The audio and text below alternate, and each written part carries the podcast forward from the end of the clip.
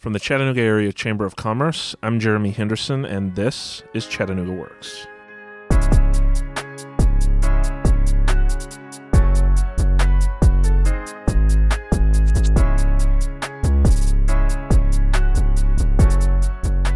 With the holiday travel season just behind us, millions of Americans stood in long, shoeless lines as they were scanned, searched, and their IDs were checked. It's a time honored ritual that we all take part in every year. But starting this year, one small part of that ritual will change. New, stricter guidelines for issuing government IDs will take effect in October 2020. Understanding these new guidelines and how we'll be personally affected can be difficult, so today we're going to try and help you make sense of it all. My guest today is Michael Hogan, Director of Driver Services at the Tennessee Department of Safety and Homeland Security. Welcome, Michael. Thank you for having me. Absolutely. Thank you for coming down.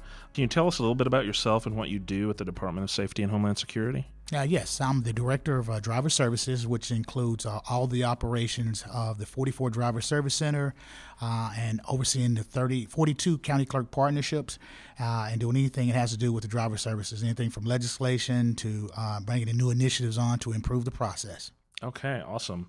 I think we all can agree that probably anything we can do to expedite the process, we're going to be in favor of. Absolutely.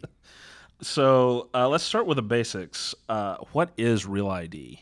Real ID is a federal initiative uh, that was passed in 2005. Uh, it was a result of the 9 11 Commission's recommendation uh, as a uh, result of the incident that happened on 9 11. what many folks do not realize is that those 19 hijackers who hijacked those aircrafts, they all had about five or six different IDs from different states. So the 9 11 Commission said, look, if we're going to use the driver's license or an identification license for the primary form of identification to board a commercial aircraft, then we need to standardize the, the, the process for uh, obtaining that driver's license or identification license. Okay. Um, so 2005, that was a long time ago. That is correct. Uh, the law passed in 2005. Um, there was initially deadlines of 2014 and 2017, but uh, Department of Homeland Security uh, gave extensions to states for various reasons, uh, and a lot of states took advantage of those extensions. And now they're saying October 1st, 2020 is the hard date. Uh, there will be no more extensions, so all states will have to comply. Okay, so as of October 2020, all of the states will be in compliance at that point. That is correct. Okay. So, why would I need to get one of these new IDs? So the law says that if an individual is going to use his or her driver's license or identification license for three purposes, and that is to board a commercial aircraft for domestic flight, enter a federal building, or enter a nuclear uh, facility, then you would have to have the real ID driver's license. Okay. Is there an easy way to describe the difference between the new ID and the, the current driver's license that we have? Well, there's really that much of a difference. Um, the real ID requires a person to provide proof of, c- of citizenship or legal presence. It requires that person to provide proof of a social security number, and it provides it requires that person to provide proof that he or she is a Tennessee resident. Our current law requires the same things, except you actually have to bring in proof that you have a social security number, which means there are four documents that we will accept. Uh, those documents for a social security number or proof of is a social security card, a W 2 form, a 1099 form, or a uh, paycheck stub. And each one of those documents must have the full social security number on it. Okay. I I assume there's some visual difference between the new IDs and the current ones. That is correct. A Real ID compliant card is required by law to have a star in the right hand corner indicating that it's a Real ID and that that individual has been vetted and they meet the requirements to be issued a Real ID license.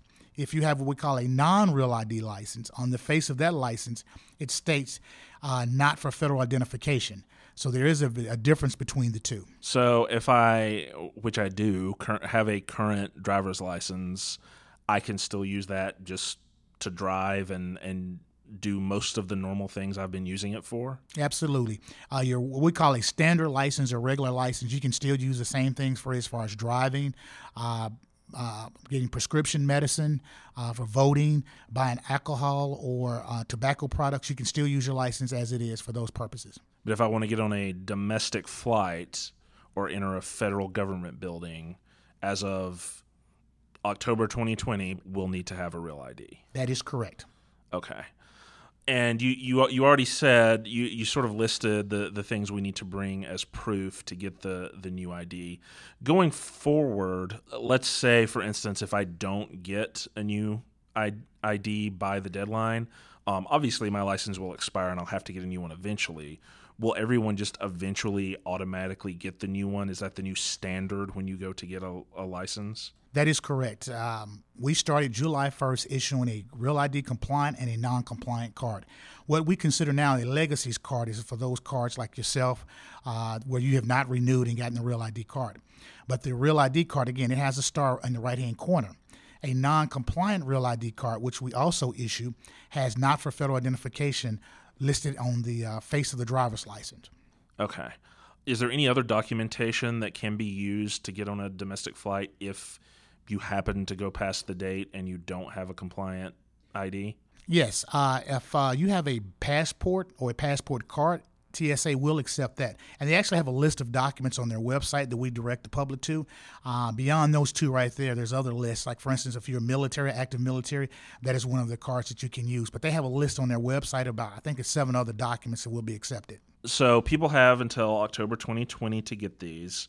Um, is there a fee associated with getting a real ID?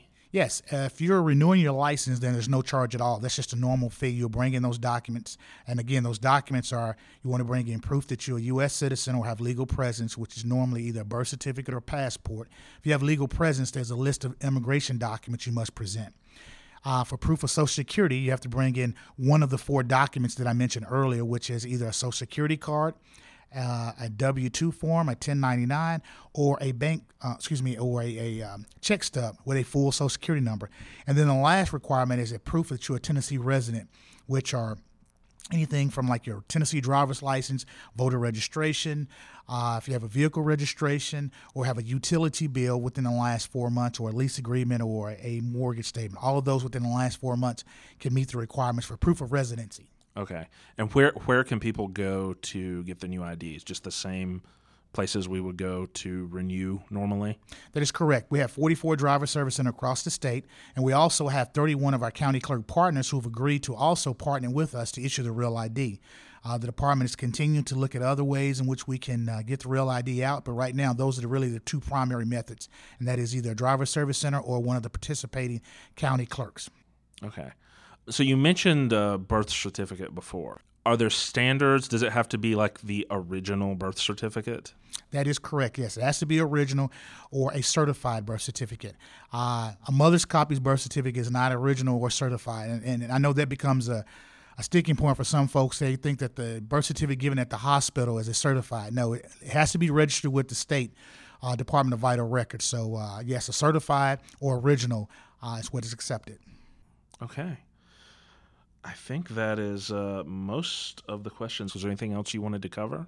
Yes, we encourage uh, before you visit to one of our driver service center is to visit the uh, department's website. We have a uh, website dedicated to Real ID. It's www.tnrealid.gov. It lists information regarding the requirements. It gives you a little bit of history of Real ID, any questions you may have, and there's also a link there to TSA, uh, which will uh, provide additional documentation and information regarding Real ID. Okay. Um, and once you go through this more stringent process to get the new one, will you then be able to just renew online the way you have in the past?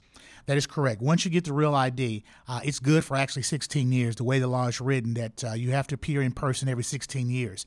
So on your next renewal cycle, you can visit either a county clerk, do it online, or visit one of the uh, state's uh, 39 self-service kiosks that we have deployed across the state.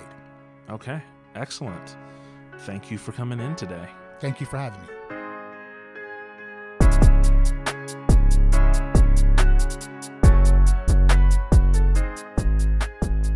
That's it for today. Join us in a couple of weeks where we'll hear from Green Spaces about their new green building certification. Until then, work it, Chattanooga. Did your job situation change suddenly? If you are recently out of work or your hours have been reduced, please contact Food City. They are accepting applications in the Chattanooga area now for immediate job opportunities. Apply online at foodcitycareers.com. That website again, foodcitycareers.com.